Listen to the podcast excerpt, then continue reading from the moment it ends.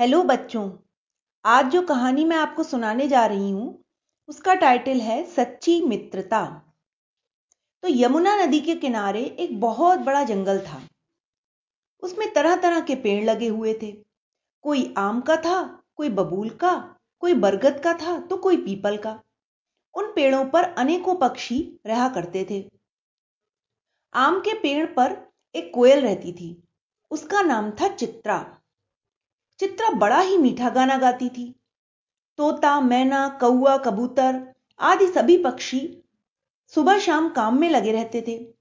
दोपहर में वे थोड़ा आराम करते थे। उस समय चित्रा सबका मनोरंजन करती थी।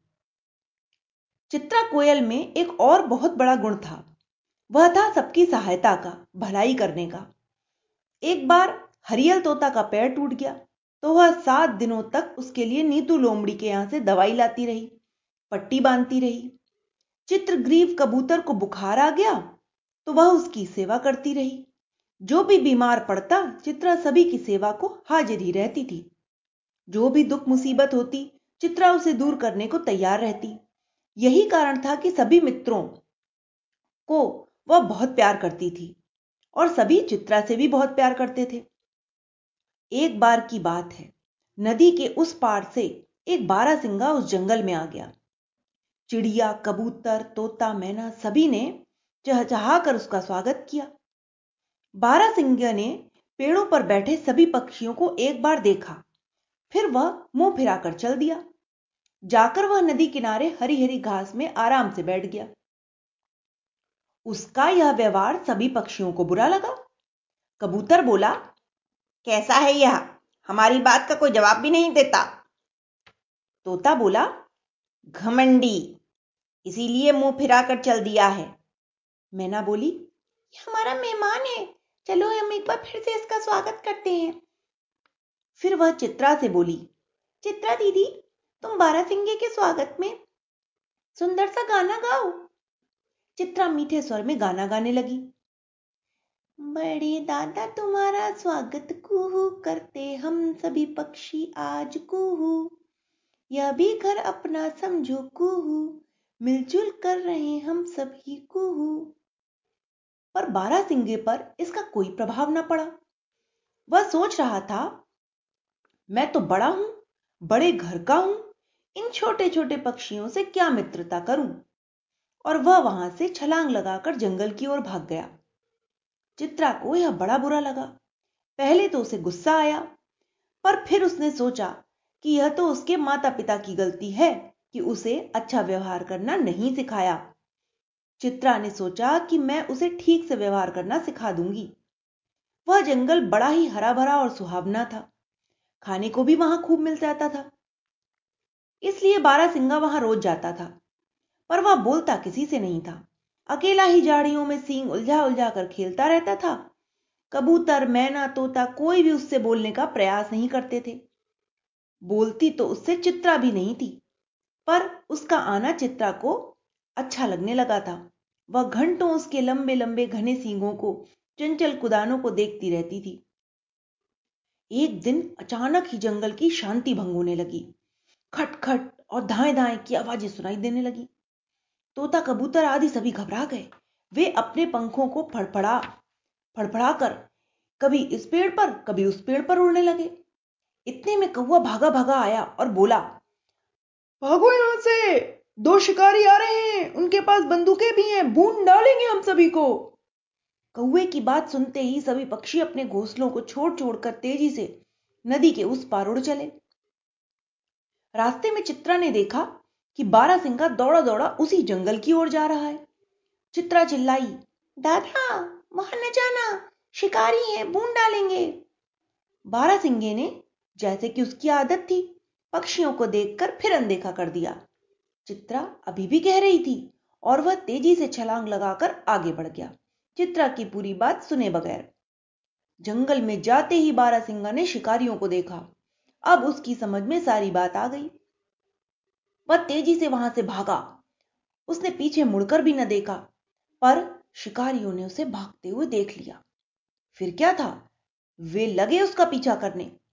बारह सिंगा अपने को झोपड़ियों में छिपाकर भागते हुए तंग आ गया, पर अंत में एक गोली उसके पैर में लग ही गई। वह बेहोश होकर घनी झाड़ियों के पीछे गड्ढे में जा गिरा। शिकारी अपने शिकार को ढूंढते ढूंढते आए। उन्होंने चारों ओर देखा पर कहीं भी वह न दिखाई दिया। घनी झाड़ियों और गड्ढे ने उनकी दृष्टि से बारासिंगी को छुपा लिया था। अंत में वे निराश होकर खाली हाथी लौट गए। रात होने पर भी जब बारासिंगा न लौटा तो जंगल के उस पार आम के पेड़ पर बैठी चित्रा चिंता करने लगी। एक बार उसके मन में यह भाव भी आया कि बारासिंगा जब बोलता तक नहीं, तब फिर क्यों उसकी परवाह की जाए? पर दूसरे ही क्षण उसने सोचा कि हम सब जीव जंतुओं को मिलजुल कर रहना चाहिए। एक दूसरे की सेवा सहायता करनी चाहिए। सारा आलस्य त्याग कर नींद से भरी आँखों को खोलकर चित्रा ने अंगड़ाई ली, अपने पंखों को फड़फड़ाया और जंगल की ओर चल पड़ी। चांदनी रात थी, हर जगह चांदनी छिटकी हुई थी। सभी कुछ साफ़ साफ़ दिखाई दे रहा था। चित्रा ने नदी के किनारे पेड़ों के नीचे हरी हरी घास पर झाड़ियों के बीच में सभी जगह घूम घूम कर बारासिंगे को देखा। पर कहीं वह सभी जगह घूम घूम कर बारासिंगे को नहीं मिल, देख पाई। अंत में निराश होकर चित्रा उड़ चली।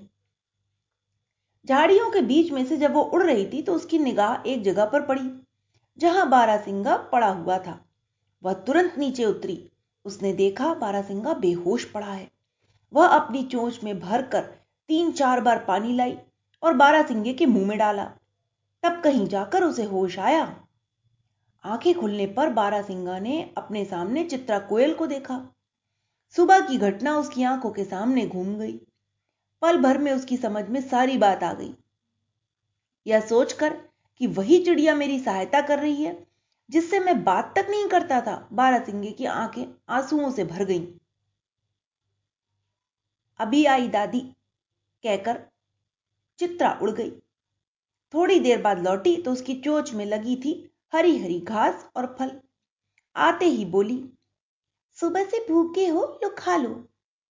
भूखा तो था ही बारा सिंगा वह जल्दी जल्दी खाने लगा।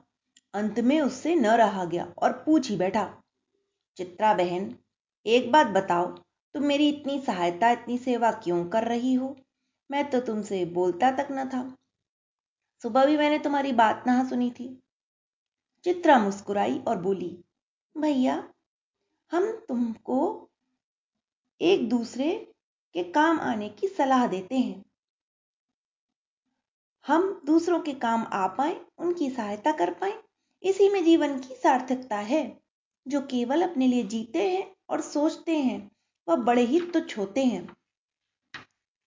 बारह सिंगे की समझ में सारी बात आने लगी। बोला हाँ हम सबको एक ही ईश्वर ने बनाया है। हम सब भाई बहन हैं, सभी को मिलजुल कर ही रहना चाहिए। रात आधी के करीब बीत चुकी थी।